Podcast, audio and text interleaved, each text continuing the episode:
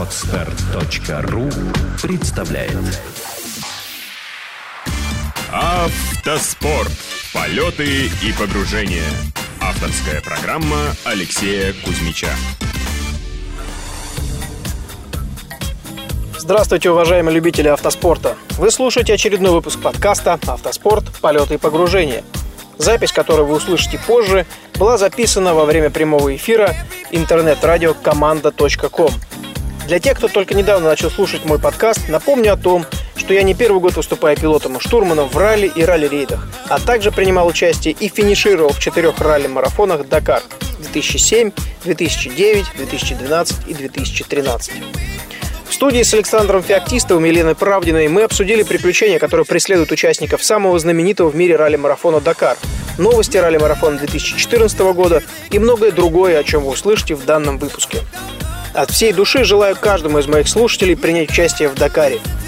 Журналистам, механикам, пилотам, штурманам, менеджерам – это не важно. На Дакаре приключений хватает всем. Удачи на дорогах и до встречи на трассах.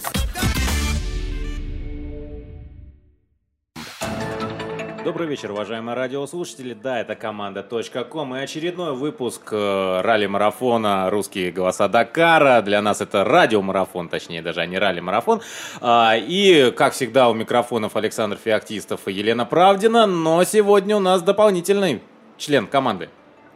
А, Добрый вечер. С нами сегодня в эфире э, мой друг, как вчера Саша сказал, Алексей Кузьмич, четырехкратный участник Дакара. Четыре раза он проехал этот марафон, мастер спорта международного класса. Ну, в общем-то, он сейчас сам расскажет. Гораздо будет интереснее услышать э, о Дакаре изнутри от человека, который там все-таки ездил. А, Здравствуй, Алексей. Добрый вечер, уважаемые слушатели. Здравствуй, Лена. Здравствуйте всем в студии. Да, действительно, четыре раза я проехал Дакар. Э, Четыре финиша у меня на Дакаре. Э, Седьмой, девятый, двенадцатый, тринадцатый год. И в 2012 году я выиграл бронзовую награду, третье место в зачете грузовиков. А, ну, соответственно, любопытно узнать именно вот, э, ну, как нельзя, наверное, одним словом, одной фразой, но вот этот Дакар, это что? Вот можете как-то так охарактеризовать, вот что это такое? Ну, двумя словами это не описать. Можно говорить об этом очень долго. Можно сесть в какой-нибудь приятном, э, с приятной компанией, сутки напролет объяснять, рассказывать, делиться впечатлениями, вспоминать какие-то истории. Но, как я считаю, любой уважаемый себя мужчина должен воевать, ну, в хорошем смысле этого слова. Будь то Мне кажется, сейчас вот женщина, которая рядом с нами, немножечко возмутится. Нет, нет, уважающий себя мужчина и уважающие... э, боевые подруги. Да, боевые подруги должны воевать. Да. А, Ну вот, я считаю, что как бы сама по себе война, конечно, это плохо, но я имею в виду, что хорошо, когда это спортивное состязание. То есть дух соперничества он порождает стремление к вершинам, к победам, саморазвитию. Вот, если так сказать. Хорошо, а тогда а, в чем специфика, допустим, южноамериканского Дакара вот от Африки? Вот что вот можете такое выделить? Африканский Дакар очень сильно отличается, во-первых, публикой. Э, Здесь все-таки больше цивилизации, я имею в виду Южная Америка. Э, Более цивилизованные отношения, больше болельщиков даже, чем в Африке. Э, В Африке все-таки люди, как ни крути, менее э, развиты, что ли, в плане автоспорта. Им зада- задача их что-нибудь выклинчить, попросить какой-нибудь сувенир, кадо, как они говорят, что угодно. При этом, если открываешь дверь машины, случайно стоит рядом толпа детишек, то рук 10 сразу запускается, начинаешь шарить в пространстве, дабы во что-то зацепиться и стащить. Колесо так не откручивали? Бывали, бывали ситуации, пытались воровать. Вот как э, говорят... КамАЗа? Нет, у КамАЗа не получится. Его можно отцепить, но потом раздает. Человек 10 на 150 килограммов весит. Тут не получится. Вот. А в Южной Америке все-таки публика более цивилизована. Они э, лучше подходят к вопросу, скажем так, автоспорта. Они живут на спецучастках, в пустынях. Ну, это приятно, это приятно видеть. Это первый момент. Второй момент все-таки цивилизация. Э, Везде есть сотовая связь, э, можно, соответственно, следить за своими результатами, могут дозвониться журналисты, чтобы поговорить, это тоже немаловажный момент. Ну и, конечно, биваки. А Биваки в, Афри- в Африке были абсолютно одинаковые. Это там валяющиеся ковры на песке и некий шатер. А дальше каждый живет как может. А здесь же, в Южной Америке, бивуаки делаются по возможности ну, более цивилизованно. Есть душевые нормальные, есть там другие удобства. А каждый бивуак еще старается друг перед другом повыделываться в хорошем смысле этого слова. Они, а, допустим, в одной провинции, где хорошее вино, они на, на стол ставят э, на бивак несколько видов вина в маленьких бутылочках. Например, провинция, где э, идет овцеводство или выращивают коров, да, там, соответственно, изысканные блюда, их больше мясных и готовят на костре. В какой-то провинции, например, хорошие виноградники, и, соответственно, столы ломятся от винограда разных сортов. То есть каждая провинция еще приносит что-то свое. Плюс внутри бивуака есть свой мини-бивуак. Например, в прошлом году Перу очень хорошо отличились в этом плане. У них стоял огромный шатер, в котором каждый вечер проходили концерты, каждый вечер участникам раздавали сувениры, эм, что-то можно было узнать о туристических поездках, постоянно угощали какими-то именно местной кухней, какими-то сладостями, пряностями и прочими прелестями стола. Это было тоже ну, как приятно, можно было прийти, послушать музыку, посмотреть концерт, потом пойти дальше отдыхать или работать с дорожной книгой. В Африке этого ничего не было никогда. А, ну и, соответственно, тогда мы подходим к, к теме, наверное, ну, красной нитью, которая пройдет сегодня, день отдыха. Что это такое? Я понимаю, что это самое ожидаемое для всех участников Дакара событие, ну, в первой половине, окей, не самое ожидаемое, второе по ожиданию. А, но вот что это? Вот, может быть, какие-то любопытные вещи были, что-то вот такое, прям вот, что запомнилось? Да, мне, мне особенно интересно, как общаются в день отдыха спортсмены, потому как я никогда не была, к сожалению, на Дакаре и участвовала в марафонах, в которых нет дня отдыха. Вот чем вы там занимаетесь? Ну, я могу сразу сказать, что миф о том, что мы общаемся со спортсменами из России, могу сразу развеять. Мы практически никого не видим. А каждая команда живет в своем режиме, каждая команда живет в своем графике. А, когда я ехал на КАМАЗе в 2012 году, естественно, мы стартовали в хвосте пелетона среди грузовиков и финишировали, естественно, позже всех. Позже мотоциклов и позже автомобилей. Ну, скажем так, головки канала, да, то есть более, э, те, кто быстрее едет. А, поэтому каждый живет в своем ритме, каждый живет в своей команде. Если за весь Дакар буквально пару раз э, с кем-то получится пересечься, то это, в общем-то, счастье. Да, вот многие гонщики и штурманы, соответственно, рассказывали, что особенно те, кто, как они ну, выражаются, в гарнире едут, буквально там у них по 2-3 часа и бывает на сон между этапами, то день отдыха хоть какое-то восстановление сил им дает, безусловно. А, и при этом, если какое-то, ну, не знаю, эмоциональное, что ли, то, что вот экватор достигнут, то есть вот как-то дальше вот, второе дыхание, что-нибудь такое вот появляется. Ну, у кого как, э, по себе я знаю, что там главное не перегореть. То есть, да, это экватор, да, э, половину прошли, но еще ехать и ехать. И трасса от этого легче не становится, на самом деле. Бывает и в предпоследний день устраивает такой спецучасток, что мама не горюй. Да, в этот раз, кстати, ну не с первого, со второго дня устроили такие не слабые, мягко говоря, спецучастки. И я вот, пожалуй, разбавлю наш диалог небольшими такими статистическими данными. Э, в итоге позади 6 из 13 этапов, и на данный момент в гонке осталось лишь 85 мотоциклистов, 19 гонщиков на квадроциклах, 73 автомобильных экипажей, 52 грузовых. Э, всего 229 участников, 53% от стартовавших.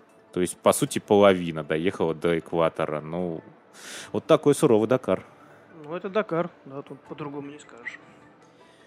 А, и, соответственно, вот э, когда ну, вот проезжаешь мимо вот кого-то застрявшего, понимаешь, что вот, э, опять же, мы видели, как э, мотогонщики, у которых сгорели, там, мотоцикл было такое, буквально со слезами смотрели на то, как их э, байк э, просто покрывается пеплом. Вот э, не ёкает сердце, что вот как же, вот у него, что у нас не получилось, а, ну, как сказать, нет такого, ну, хочу сформулировать то, что вот не к добру увидеть такой вот сход, допустим. Нет, ну это, это Дакар, здесь таких ситуаций бывает масса. Ну, какие возникают мысли? Первая мысль, жаль, жаль, что не смог ничем помочь, если ты увидел. У нас в 2009 году, когда мы ехали с Виктором Воликовым на наших глазах, начал гореть грузовик Елизабет Жестинту, которая столкнулась с баги, пробила бак. Ну, Фрешфеша просто не увидела, что баги перед ней затормозил. И не смогли расцепиться. То есть настолько жестко вошел бампер в каркас баги, что обе машины сгорели, и баги, и грузовик. Все это было у нас на глазах. То есть по, по мере приближения видели, как разгорается пламя, как уже пошел дым, начал выбегать экипаж. И первая мысль, естественно, чем можем помочь, выскочить из машины, мы поняли, что уже бесполезно, пламя большое. А вторая мысль, э, соответственно, узнать, все ли у них в порядке, нужно ли что-то еще, вызвали ли они помощь. Ну и дальше, дай бог, чтобы нас так не настигло. Ну, что еще скажешь? Как я и говорил, на войне как на войне. Здесь соперничество и все-таки огромный элемент везения и удачи тоже присутствует. Леша, у меня вопрос, э, как э, вот мы уже с тобой дважды коллеги получаемся. Если на трассах, то штурмана, если вне трасс, то комментаторы. Ну, да. а, каковы твои ощущения в этом году? Ты не поехал, но я знаю, что ты активно работаешь, а, активно комментируешь Дакар на Евроспорте в помощь э, ну, Никите Глазунову. Угу. Вот как ты теперь себя ощущаешь в новой профессии? Ну, когда ты начала задавать вопросы, я хотел сказать сразу, Лен, не спрашивай противно, мерзко, вся банда Поздно. там. Да, вся банда там, я здесь. Ну, так сложилось, да, что в этом году не получилось поехать, к сожалению, э, из-за проблем в команде. А, ну как, конечно, грустно, конечно, да, печально, но тем не менее. Ну, вот такая у нас первая часть программы получается. Я напоминаю то, что у команды .com есть свои аккаунты в сети Twitter и ВКонтакте. Ищите там нас, задавайте вопросы, делитесь мнениями. Всегда любопытно узнать, что же вас интересует в первую очередь, уважаемые радиослушатели. А на этом мы будем делать первую паузу, после которой обязательно вернемся. Где следить за всеми новостями в мире футбола, хоккея и других видов спорта? Где тебе гарантированно расскажут о том, кто против кого, кто куда перешел и как это было, и даже о чем именно подумал тренер, но не стал говорить вслух. Радиостанция команда.ком. Здесь будет все.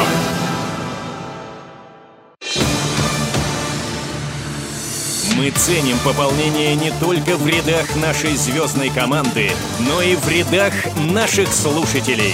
Сотни тысяч человек в разных городах и странах сделали выбор в пользу команды, в пользу настоящего спорта и спортивной журналистики, в пользу неподкупности, честности и объективности – Вместе мы станем свидетелями спортивных событий, которые войдут в историю. Команда.ком. Радио, где любят спорт. 17 человек на сундук мертвеца. Как при Карпине в «Спартаке» сменилось аж 17 центральных защитников. Из истории ромбика. Как с годами менялась эмблема, придуманная Старостиным. Утром стадион, вечером золото. Игорь Робинер объясняет, как изменится красно-белая жизнь с появлением постоянного пристанища в Тушине. Евгений Ловчев. У меня красно-белое сердце. Журнал «Спартаковец». Подписка уже открыта. Подписные условия на сайте spartakovец.ru.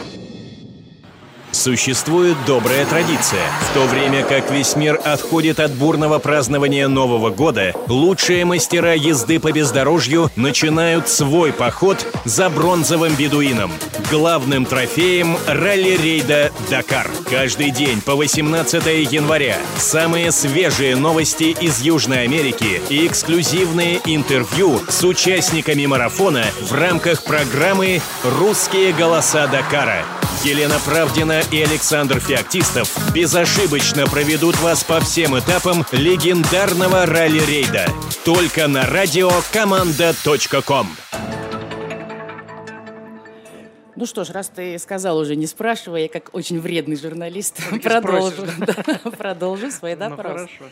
А, скажи, находясь здесь, э, у тебя же все равно, ты же живешь по аргентинскому времени, ты продолжаешь следить и собирать информацию. А что сложнее, быть там в гонке или вот отсюда наблюдать? Э?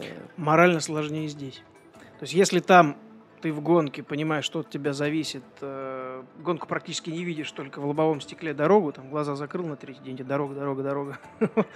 А гонку практически не знаешь, только вот по результатам или когда на биваке, на брифинге всех собирают, что-то можно узнать. Так походишь, поспрашиваешь, информацию пособираешь. А находясь здесь, ты знаешь все. Ну, естественно, да, там я смотрю YouTube, я смотрю все сайты, разделы, информацию, официальные сайты, и неофициальные сайты, и личные блоги.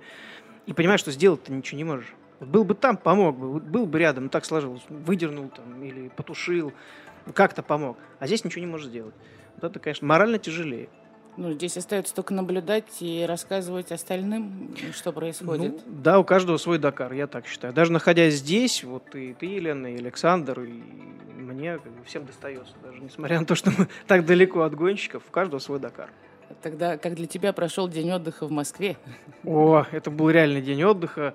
А, я проснулся в 12 часов дня, лег в 11 вечера, сегодня ночью спал. В эфир, на эфир ехать не надо было, да, прошел полноценно, нормально. Занимались домашними делами. И хочу вернуться к тебе как гонщику. Все-таки сможешь рассказать каких-то пару вот веселых историй? А то мы все говорим об ужасах Дакара, о том, что все горят, все разбиваются, что выходит практически половина гонщиков из строя за первую половину марафона. Но ведь есть же что-то интересное, положительное. Ну, положительного там много, просто тут зависит от того, как к этому относиться. Есть, к сожалению, пилоты, которые на все смотрят очень скептически или через призму какого-то негатива, да, а есть пилоты, которые на все смотрят достаточно с юмором, да, вот к таким пилотам относится, например, Артур Адаевичус, а, Виктор Воликов. То есть, что бы ни происходило, да, как бы мы там не ломались или не подсаживались, ну, ребят, пойдем работать, заниматься физкультурой, там, колесо пробили, понятно, что все равно время, да, все понятно. Но просто сказать э, чуть-чуть хотя бы в юмористическом тоне, это уже серьезно подстегивает, и даже там, совсем уставший, уже совсем никакой, все равно появляются какие-то силы с улыбкой этим делом заниматься. Ну, еще могу сказать, что э, как бы так, в чемпионате России уже какой-то сложился такой а, стереотип, да, ну не стереотип или какая-то картина. Все знают, что если со мной можно поговорить, со мной можно что-то обсудить, да, я там всегда улыбаюсь. Ну, за этим стоит достаточно большая работа, потому что я знаю, что без этого просто нельзя. Даже когда совсем-совсем устал, надо просто улыбнуться там с тобой рядом, и уже станет легче. А вот как вы себя развлекаете на длинных дорожных секторах? Э, вы же там не молчите? Нет, нет, на самом деле нет. Рассказываем анекдоты. Бывало даже так, что, вот, едучи опять же с Артуром Ардаевичем, вот как-то вспоминается, да, длинный, ли, длинный, вернее, спецучасток, от позиции до позиции 20 километров. Уже середина гонки, устали. Рассказываем анекдот. Потом я, соответственно, включаюсь, говорю, 500. Все раз замолчали. Я читал позицию, прочитал, повернули. Дальше дистанция 2 километра. Артур, ну так вот. И продолжает рассказывать дальше. ну, это тоже довольно весело были такие моменты. Понятно. Вот твой случай в э, прошлом году с э, Борисом Гадасиным, когда вы свалились, ну, когда ехали практически mm. в голове, а, восьмыми, да, да и свалились в яму, и дальше вроде как обезопасивали других участников, притормаживая mm. перед этой ямой. Можешь что-то про это рассказать? Вот давай вспомним такой яркий случай. Ну, можно в деталях, можно кратко. Кратко вышли действительно в русло реки, где было написано 10 километров, много ям, возможны промоины. Шли по грузовым следам. Оказалось, что мы шли по следам Эдуарда Николаева, если не ошибаюсь. Ну, по следам КАМАЗа, так скажем, да, прошло время, могу ошибаться. А потом выяснилось на биваке, что он там оторвал два амортизатора, но уехал. А мы туда приехали полным ходом, где-то порядка 120 была скорость, и попали левой стороной. Очень сильный был удар. А, никогда в жизни еще не получал такого сотрясения, даже занимаясь сколько лет единоборствами, тем не менее. То есть минут 40 я сидел и собирал мысли в пучок. То есть Боря говорит, откручивай вот это, я говорю, я понял, сам побежал кого-то тормозить. А, я понимаю, что мне нужен ключ на 17, еще ключ на 19. Потом ловлю себя на мысли, что нет, надо все-таки другой ключ. В общем, так вот больше получаса собирался с мыслями, потом начал уже помогать делать ремонт. А другие участники откровенно не верили, что там находятся серьезные промоины, и целенаправленно ехали прямо на Бориса, целились в машину, Двое оторвали также себе колеса, тормоза, у кого как. Ну, относительно весело было. Ну, довольно весело выступает наш, э, наверное, один из самых интересных э, экипажей. Я имею в виду, конечно, экипаж Павла Логинова на его супермобиле, как мы его только не называли. А, и даже вот удалось наконец-то с ним пообщаться и записать интервью небольшое. Он прям поделился всеми своими эмоциями. У нас гонка складывается, так скажем, непросто. Мы каждый день приезжаем в ночь, а мы стартуем в конце канала, как правило, и у нас различные происходят каждый день интересные вещи, и вот, к сожалению, приезжаем в ночь. Дальше мы занимаемся подготовкой к следующему этапу и едем на следующий этап. Вот у нас так прошла неделя. Сейчас станете работать на машине. Команда очень здорово работает, мне нравится. Несмотря на все эти проблемы, там, технические и так далее, мы с вами боремся. А задача просто быть на финише, мы едем по абсолютно разбитой трассе. Я такой разбитой трассы не видел никогда. И для нас это не ралли, даже не ралли рейд, а скорее для нас гонка является триалом. Ну, это автомобиль Канам, производство концерна BRP, она автомобиль класса Т3, легкие транспортные средства, подвид, так скажем, автомобили, многие причисляют к. Нет, это легкий автомобиль. Машина оборудована двигателем Rotax Max объемом 1 литр. Машина очень легкая. Она специально построена испанцами для Дакара. Отличная конструкция. Просто вот она едет, машина просто удивительная. Она меня поражает своими возможностями. Вот многие говорят, как вы едете без стекла. А как едет мотоциклисты без стекла? Абсолютно комфортно. Более комфортно даже почему? Потому что у нас э, вот в такой жаре там 50-60 реально очень рад. Едем с таким природным, естественным кондиционером. Русские голоса Дакара. На команда.ком ну, вот Павел сказал, что удивительно, как едет его машина, то, каким образом она, получается, разгоняется, скажем так. Для меня удивительно сам факт, то, что она едет, и я когда увидел ее, особенно после нескольких спецучастков, ну, честно говоря, действительно, что-то среднее между багги и каким-то квадроциклом, а, но не удавалось в своей карьере на нечто подобном или что-нибудь таком экспериментальном ездить? Да, доводилось, но это больше на тренировках ради интереса. Посмотреть, что это такое. И на автомобилях китайского производства доводилось кататься, и вот на Канамах тоже. В этом году, возможно, сейчас идем переговоры с одной из команд. Поеду штурманом несколько этапов. Но это, опять же, так, для а, повышения опыта, что ли, наката. Интересный опыт. А, ну, безусловно, все, наверное, хотят познавать что-то новое, интересное. А, кстати, вот, например, а, на мото квадро не было бы желания? Ну, у меня была мечта одно время, хотел ехать в Дакар на квадроцикле, потому что понимал, что на мото мне не получится. Я не выступал ни в кроссе никогда, не ездил в эндуро, не тот опыт, не тот накат. Хотел поехать на квадроцикле. Ну, мечта завела немножко в другую сторону. Сел штурманом, поехал штурманом. Ну, вот такие штурманы мы не раз отмечали, что наши пилоты и штурманы настолько разносторонне развиты, что э, иной раз могут спокойно друг дружку подменить. Хотя, опять же, штурманом быть, это все-таки, наверное, даже посложнее читать книгу. Это я вот лично не представляю, как можно. И вот Елена, естественно, подтвердит. Я под, подтверждаю, что это можно, э, читать книгу и правильно навигироваться. Вот, а Алексей расскажет, как это сложно. Да, это непросто. Кажется, что да, там сидит человек справа, что-то бубнит, рассказывает, ну, куда-то там нужно рулить. Но, во-первых, э, я начинал как раз пилотом, а не штурманом, то, скажем так, меня больше знает как штурмана, и основные достижения в автоспорте добился именно в правом кресле. А, один-два раза в год я все-таки стараюсь выезжать либо на клубные ралли штурманом, либо в ралли-рейдах. Вот, допустим, э, прошлый год Астрахань я проехал пилотом и весьма неплохо в зачете Т2 стандартных внедорожников на Mitsubishi Pajero 3.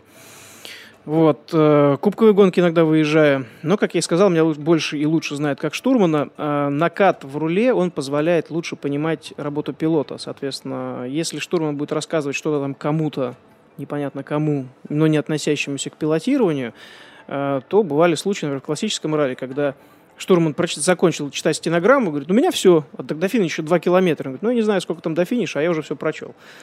Езжай прямо. Да, езжай прямо. Это, естественно, неправильно.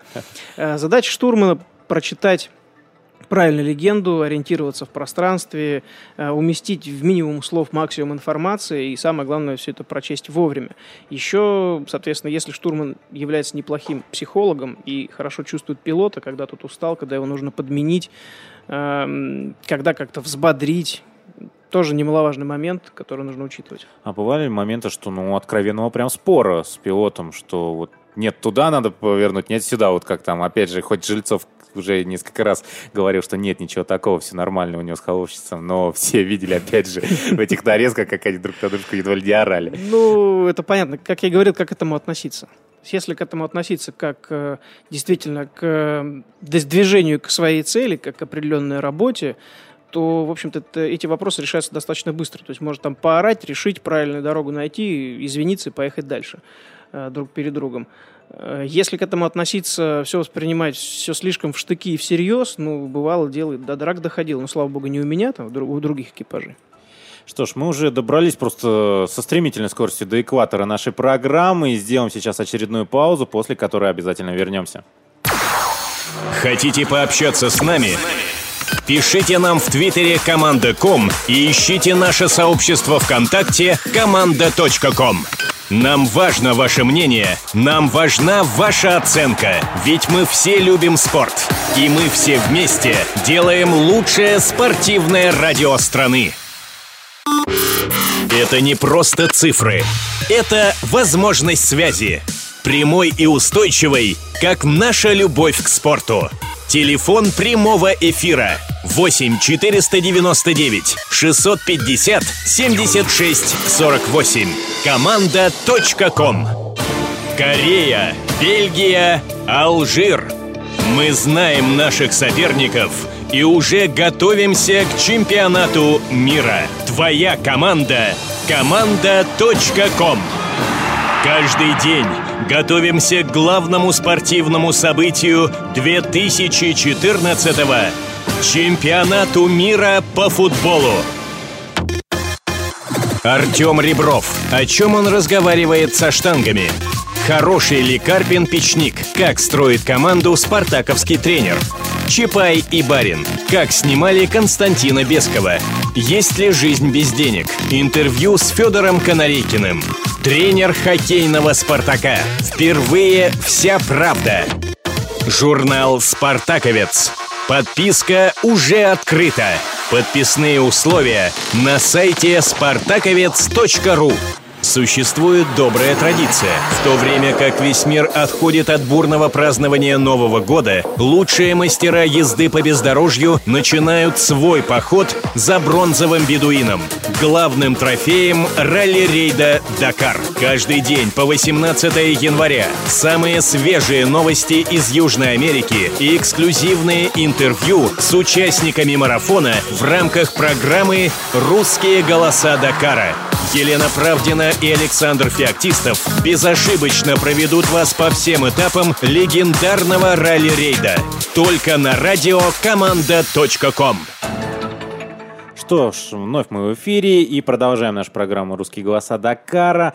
Э, и, пожалуйста, взглянем, что же там происходит э, в новом этапе, в новом спецучастке. Хотя какой, ну, потому как это из сальты становится в сальту. По сути, круг сделают внедорожники и грузовики, а вот э, квадроциклисты и байкеры уедут уже в Боливию. И при этом у них километраж разный. Все-таки у внедорожников и грузовиков 530 с лишним километров, у квадро и мото 400 километров. И сейчас уже первые результаты известны. Ну, начнем э, по традиции с мотогонщиков. Э, здесь после пяти точек. Э, лидирует все тот же Хуан Баредо Борт. Вот парень просто поражает на этом Дакаре. Э, все ожидали, что Кома и Депре будут э, соревноваться между собой, кто же выиграет очередной титул, но нет. Баредо Борт показывает, что и он серьезный претендент на победу. Вот, кстати, как рассчитывали, что кто-то вмешается в пару вот этих легенд уже Дакара? Да нет, тут сказать сложно. Мотогоны — это вообще отдельная каста. Я туда не лезу. Хорошо, вот так вот. Слежу, но не лезу. Вот жалко, что наших нету там до сих пор. Ну вот как же так? Ну на квадроцикле. Ну квадроцикл это другое. А, пару лет назад э, тоже был мотоциклист наш и нас еще был? Ну, Вадим были, да. Был, да. Тоже, Но да. если говорить как раз о Коми и Депре, соответственно, испанец проигрывает э, порядка 4,5 минут, э, Депре 5,40. Ну, спецучасток, судя по всему, не такой сложный, отставания у большинства не очень э, большие, и, соответственно, видимо, если не возникнут каких-то проблем, то все с минимальными отставаниями финишируют. Что у нас в квадроциклах? Э, ну, конечно же, мы следим за Сергеем Корякиным. После э, шестой контрольной точки он находится, соответственно, и на шестом месте. Проигрывает 6,5 минут. Тут прям магия шестерок какая-то получается. Лидирует же Игнасио Касале, чилиец, рядом рядом совсем вот мой любимец, признаюсь, э, Соник Суперсоник, э, поляк, который абсолютно безбашенно управляет своим квадроциклом, и вот в виде, как он пролетает, иногда просто чудом не переворачивается, я восхищаюсь этим поляком. Мастер, молодец. Да, ну, что тут добавишь, действительно. А, переходим к внедорожникам. Здесь у нас лидирует... Кто же лидирует? Конечно, Карлос Сайнс, кто же еще? Эль Матадор э, уверенно преодолевает спецучасток. Уже 9 контрольных точек он смог э, пересечь. Э, ближайшие преследователи Насер Альтия и Нани Рома. А, и вообще, вот, кстати, за баги Сайнса выстроилась целая кавалькада мини. Сразу раз, два, три, четыре, семь штук. Это же вообще страшно представить. Вот если они выстроятся, просто затопчут э, Сайнса.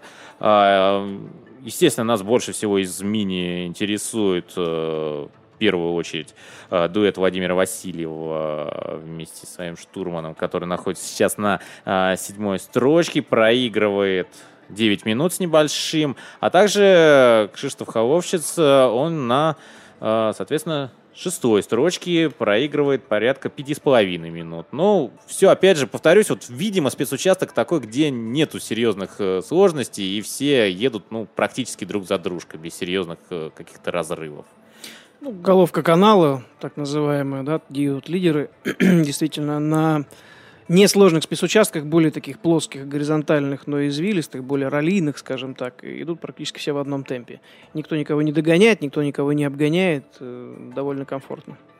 Ну, если смотреть еще о других наших, скажем так, и практически наших, ну, бывшего СССР, скажем так. Конечно же, мы следим за Адыном Рахенбаевым. Он сейчас находится на 23-й позиции. А, Роман Брескиднов э, на 25-й. А, Бенедиктус Ванагас на 30-й. Антон э, Григоров на 41-й. А, Савенко Сергей на 51-й. Сразу за ним э, расположился Артем Варенцов и Павел Логинов. Самое радостное, что они едут на 77-й позиции. Ну, две семерки, счастливое число будем считать. Хорошо, а, молодцы. Ну да, а что? Главное, они едут. Вот действительно, вот добраться им до финиша, это будет такая победа, на мой взгляд. А, так, и ну и, конечно же, грузовики. Что у нас там происходит? Эдуард Николаев лидирует после трех точек, но, правда, эти три точки преодолело всего, соответственно, три экипажа. А, меньше минуты ему проигрывает э, Марсель Ван Влит, э, который бывало, скажем так, уже гулял где-то непонятно, плутал, проигрывая полтора часа на, на одном спецучастке, но сейчас показывает очень серьезную скорость. Вновь э, Петр Версус демонстрирует, что действительно не зря он, не случайно, точнее, он выиграл предыдущий спецучасток. Проигрывает на данный момент минуту 49. А, Дмитрий Сотников и Антон Шибалов на предыдущей точке минуту с копейками проигрывают. Но, опять же, вот, вот э, Эрик Хайрулин э, недавно нам говорил, что ему совершенно не нравятся такие трамвайные спецучастки, и нужно уже скорее добраться до мест, где действительно можно продемонстрировать всю мощь, весь класс э, наших и грузовиков, и, соответственно, пилотов, э, штурманов, инженеров, всех и вся, всей нашей команды, всей нашей армады, как называют э, КАМАЗовцев. Но вот, видимо, опять очередной спецучасток, где все едут друг за дружкой, и э, каких-то особенных отыгрышей, наверное, не случится здесь. Ну, я могу тебе добавить, что это все делается специально. Дело в том, что в ралли-рейдах, если, допустим, мы едем какой-то спецучасток или гонку все время в грязи, или все время пески постоянно, как в Эмиратах, хотя там тоже разбавляют иногда скоростными кусками, или постоянно какой-то триал, камни, русло рек, это очень сильно утомляет. Хорошо, когда э, гонка, а тем более спецучасток или хотя бы последовательность чередуется. Вот сегодня был тяжелые пески были, завтра больше русел рек и тяжелые бездорожья, на следующий день у нас раллийные спецучастки. Это позволяет немного переключиться, это позволяет э, каждому показать все свои возможности. То есть вот э, шанс тем, кто хорошо пилотирует на раллийных кусках, пожалуйста, предоставили. Те, кто хорошо едет бездорожье, вот вам, пожалуйста, бездорожье. Э, вот там небольшие, несложные пески, это для баги и так далее. Э, в принципе, это делается специально, преднамеренно, и это хорошо. Леша, я снова хочу вернуться к тебе, как к пилоту, и к твоим выступлениям на Дакаре. Я так полагаю, что самый лучший твой результат был все-таки именно в грузовом зачете с Артуром да. Мордавичусом. Это бронза. Да, третье место в зачете грузовиков в 2012 году. Вот это было прекрасно. И, наверное, веселых-то историй было больше, чем ты нам рассказал про анекдоты, которые вы друг другу рассказывали. Ну-ка расскажи, что у вас там с механиком происходило, над чем потом смеялся весь Булак. Ну да, вот пока сейчас была небольшая пауза, я еще вспомнил несколько историй. Эм, был один из спецучастков, который проходил по высоким холмам, как раз перед перевалом 4750, которые потом проходили. Э, то есть спецучасток был на высоте где-то порядка 3-3,5 километров и шел по узким холмам. И так получилось, что при подходе к очередной точке, я понимаю, что эта точка находится 300 метров перед нами, на самой верхушке холма, на самой этой верхушке стоит мотоцикл, машет, типа, проезжай, а там не то, что грузовику, там легковушки еле-еле можно проехать, потому что просто верхушка излом, вот прям холма, на ней точка, и нужно спускаться вниз. А мы берем точку, у нас 200 метров берется, соответственно, я объясняю Артуру, что дальше мы никак не войдем, потому что там мотоцикл мы просто собьем. Артур берет резко вправо на примыкающий гребень, от чего у механика, у Нурлана уже глаза квадратные становятся, потому что он видит обрыв справа от себя. А Потом проезжаем, соответственно, некоторое расстояние, чтобы просто уже понять, куда нам дальше ехать, сориентируюсь. Аркур говорит, ну куда? Я говорю, ну вот под 90 градусов влево. Он говорит, я понял, и раз, резко руль влево. А Нурлан оказывается выше меня где-то на метр, потому что машина кренится, мы сваливаемся резко влево, и там дальше такой обрыв достаточно отвесный. И вот пока весь этот отвесный обрыв мы спускались на скорость где-то порядка 60, еще и разгоняясь, Нурлан просто диким голосом орал, потому что он не ожидал такого хода событий, он уже ну, Его легко понять, действительно. Он сидит, вцепился двумя руками вот этот поручень, который перед приборами, орет как резан, то есть мы спустились, выровнялись, потом говорит, ну как, ты как? я все нормально, зачем так делать? А что было делать? Не сбивать же его. И потом этот Ну предупреждать хотя бы. А ну он едет, смотрит за приборами, едем, он следит за приборами. Сейчас жахну. Да, тут куда? Туда, раз и вниз, как с американских горок. И вот этот потом фрагмент мы пересматривали на онборде, городе, а в КАМАЗах каждый спецучасток записывается не только то, что внешне, за кабиной, то, что в кабине внутри происходит, и все показания приборов. Вот, пересматривали, смеялась вся команда потом.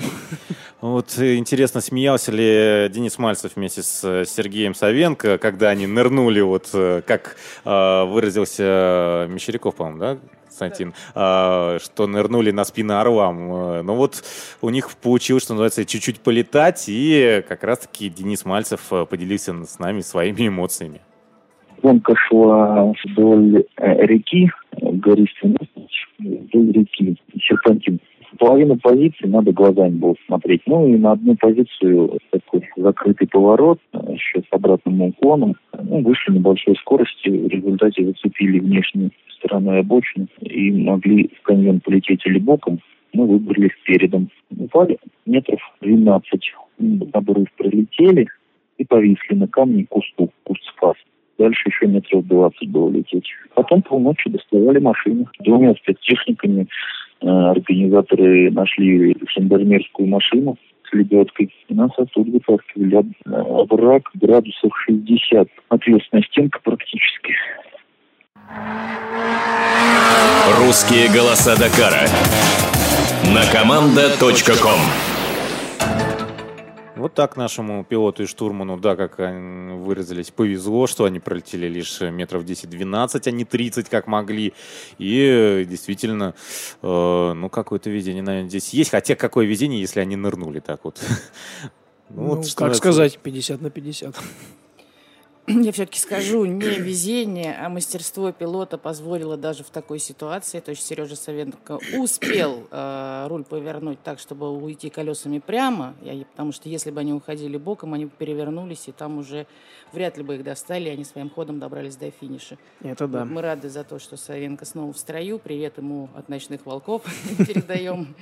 Э, все за него болеют. Ну и не только за него, а за всех остальных русскоговорящих э, участников Дакара – и квадро, и автомобили, и грузовики. В общем, все содержат. Скоро вообще-то на сайте Дакара пора открывать русскую страничку. Ну, а... если посмотреть в процентном соотношении, 2009 год у нас было 60 человек в КАМАЗе и 46 э, пилотов и механиков из России.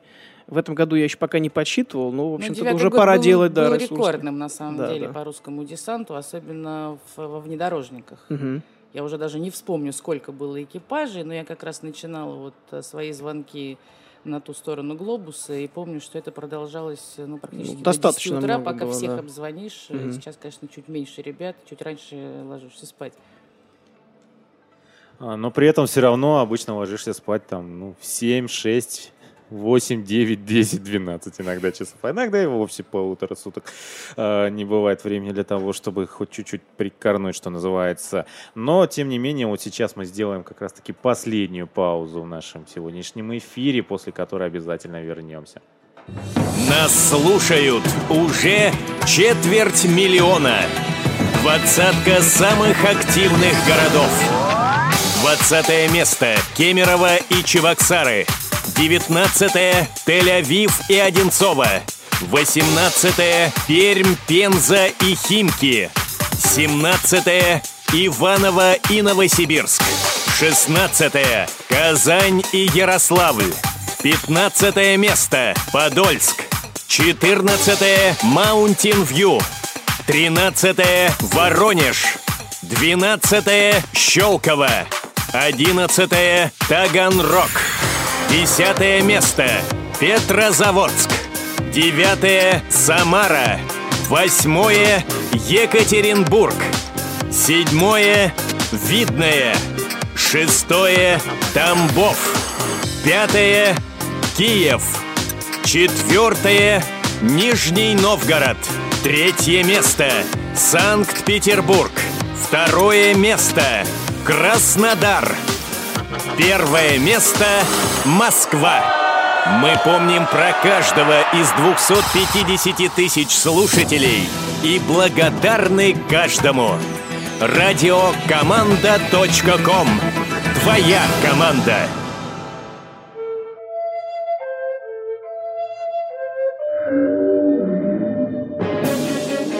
Ваш завтрак, милорд. Берримор. А кто там бегает с огнем на болоте? А это у русских Олимпиада, сэр. Сэр. Сэр. Вся правда о Сочи на радиокоманда.ком.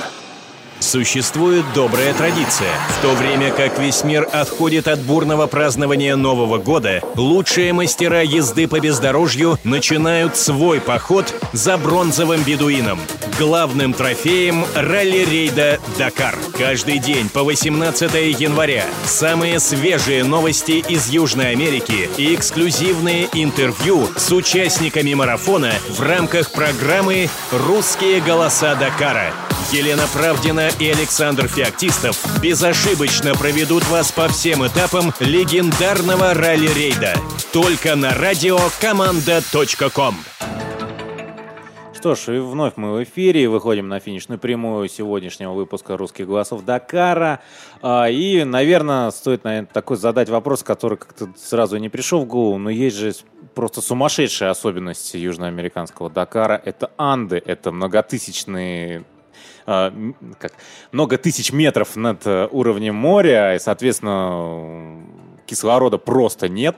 Его не то, что мало, его, наверное, нет. И, соответственно, вот как это не то, что пере- проехать этап, а пережить?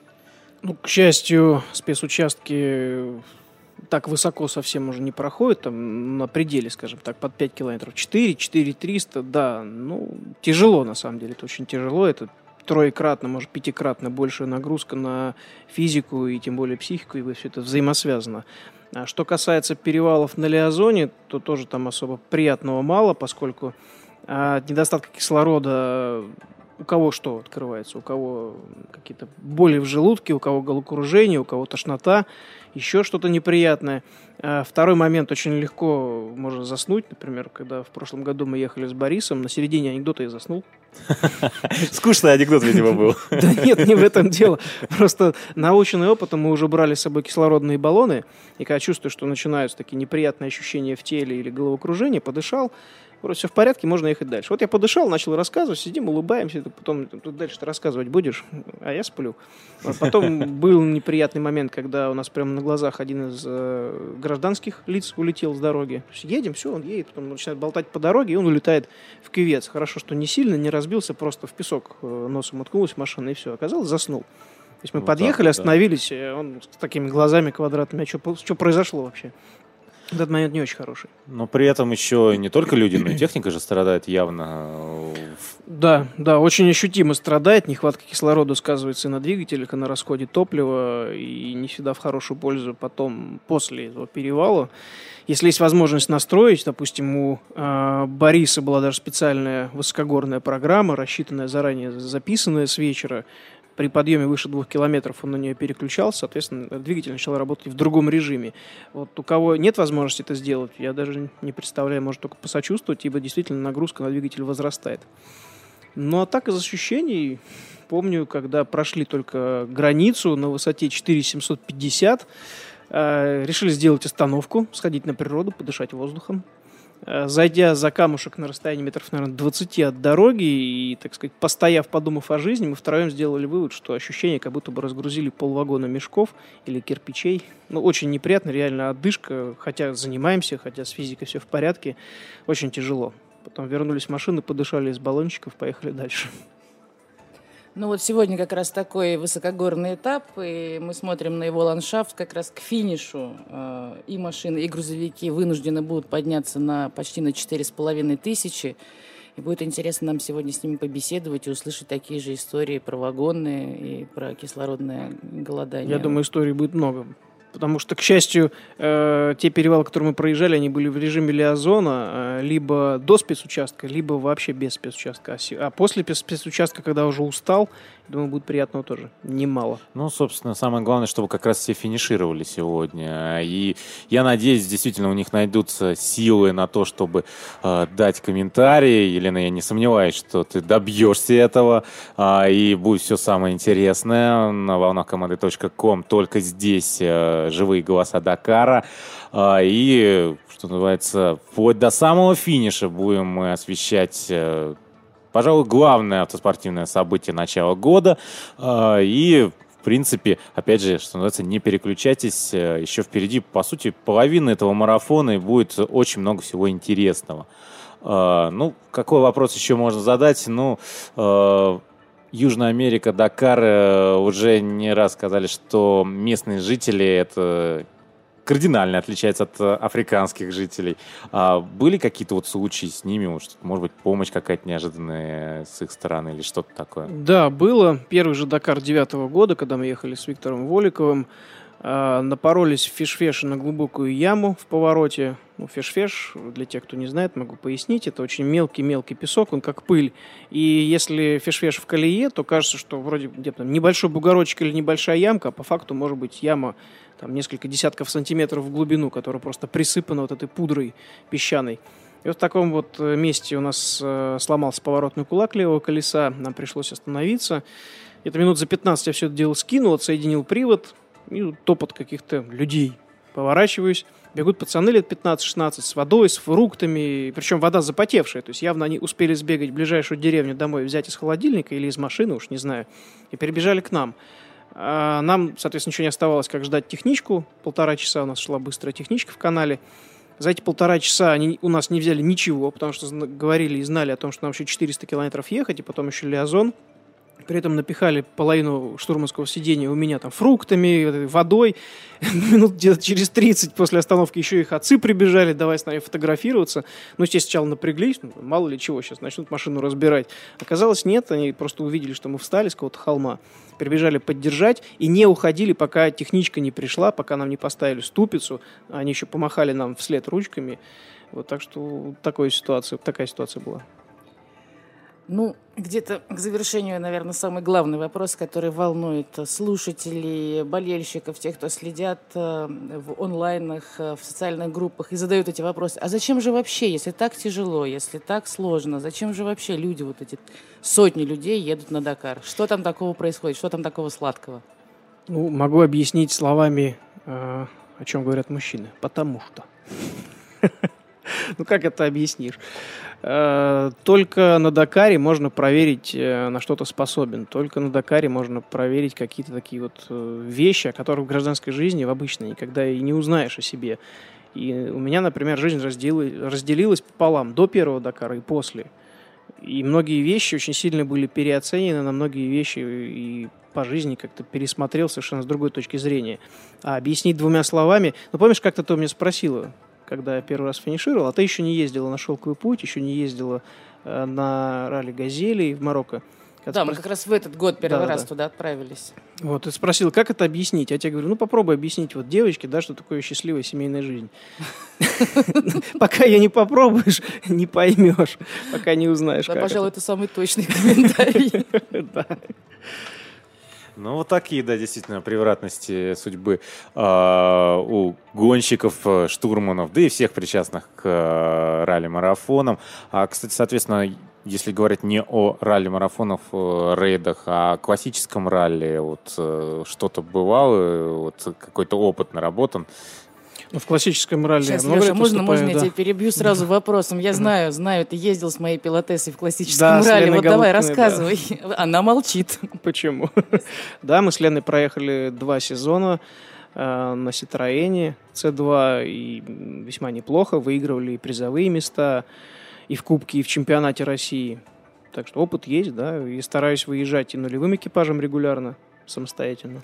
А где интереснее? Вот э, мне почему-то кажется, что в ралли для штурмана немножко скучновато. Это такая говорящая голова получается. То есть тебе вчера надиктовали, сегодня ты повторил. Угу. А в рейдах большая ответственность, потому что ты, ни ты, ни пилот не знает вообще, где финиш, и что это у вас там такое нарисовано. Остается только догадываться и привязываться. Вот где интереснее?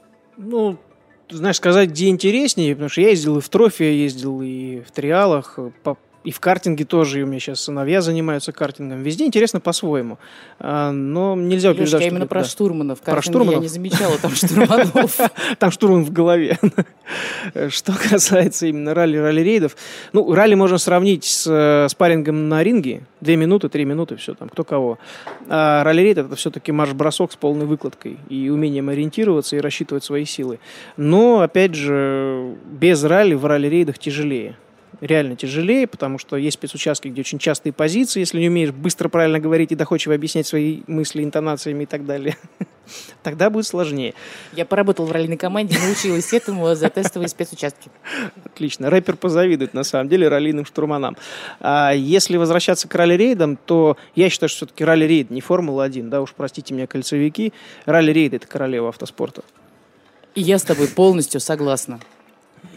Ну, я не буду э, ваше мнение разрушать, а, но лишний раз скажу, что автоспорт многогранен и прекрасен. И, а, и замечательно, что есть наши, в первую очередь, гонщики во всех, по, по сути, во всех, да, гоночных сериях сейчас э, российские представители, и в большинстве из них борются за победу. Ну, и если говорить за, о Дакаре, то, безусловно, здесь э, э, наши представители ну, с честью справляется со своими э, сложностями. Э, что ж, уже мы подходим совсем уже к концу э, нашей программы. Может быть, Алексей, хотели бы что-то сказать, э, что-то как-то, э, может быть, нам высказать, э, если не понравилось что-то, или наоборот понравилось. С вами всегда хорошо. Э, и слушать вас приятно. Каждый вечер слушаю. Молодцы, выполняете свою работу отлично. Лена, тебе отдельный респект. Ты меня, ты меня понимаешь. Да, с нами был Алексей Кузьмич, мастер спорта международного класса по автоспорту, многогранный гонщик.